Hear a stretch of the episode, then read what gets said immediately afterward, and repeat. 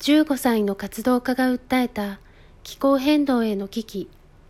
COP24 2018年12月に行われた COP24 では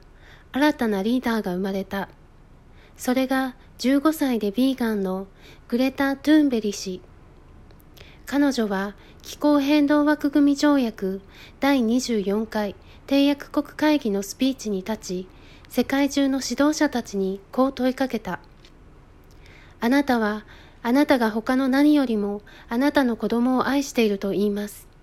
けれども、あなたはまさしく彼らの目の前で彼らの未来を盗んでいるのです。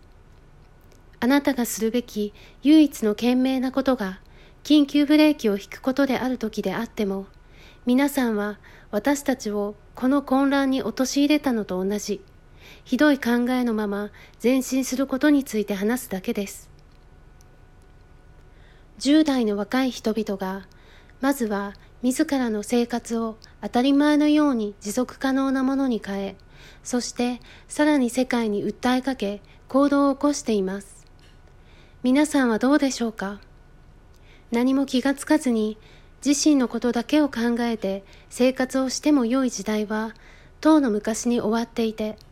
皆さんはこれまでの世代が考え実行してしまったひどい生活様式を社会システムを変えなくてはならない時代に生きています。気がつかなかったことを反省し、自分の世代が生きてきた時代を肯定するのではなく、反省をしなくてはならないと、彼女たちの世代のことを思うと感じるのではないでしょうか。最も簡単にできる自分の衣、食、住を変えることから始めてください。変えなくて済ますためのいろんな言い訳が考えつくことでしょう。しかし、これから長く生きていかなくてはならない世代、これから生まれる世代には何の言い訳も通用しません。COP24 で俳優であり政治家であるアーノルド・シュワルツネッガー氏が再び肉食の環境に与える害についてインタビューで話して COP24 のツイッターに掲載されています。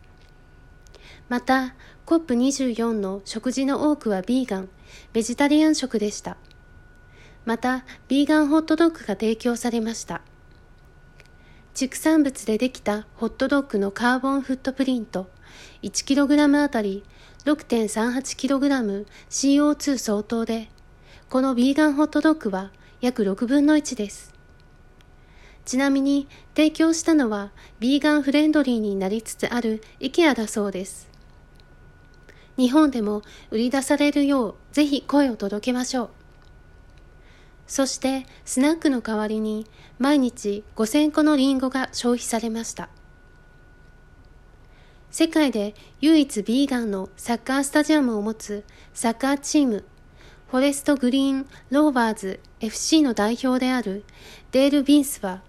CO24 で国連と国際オリンピック委員会とともに Sports for Climate Action キャンペーンを開始しました。牛肉だけに限らず、すべての畜産物が地球環境を著しく破壊していることは多くの研究が裏付けています。気候変動の危機を訴えながら肉や乳製品、卵製品を食べ、動物の比較製品を持つことはもう許される時代ではありません。世界でビーガンのリーダーがたくさん誕生しているのは当然のことなのです。その理由は動物であり、動物性食品や素材の環境負担です。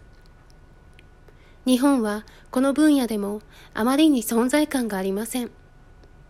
しかし、だから沈黙していいわけではありません。まずは世界の流れに追いつき、そしてリードできる日本の NGO や著名人や政治家が誕生することを期待し、誕生できる社会を作っていきましょう。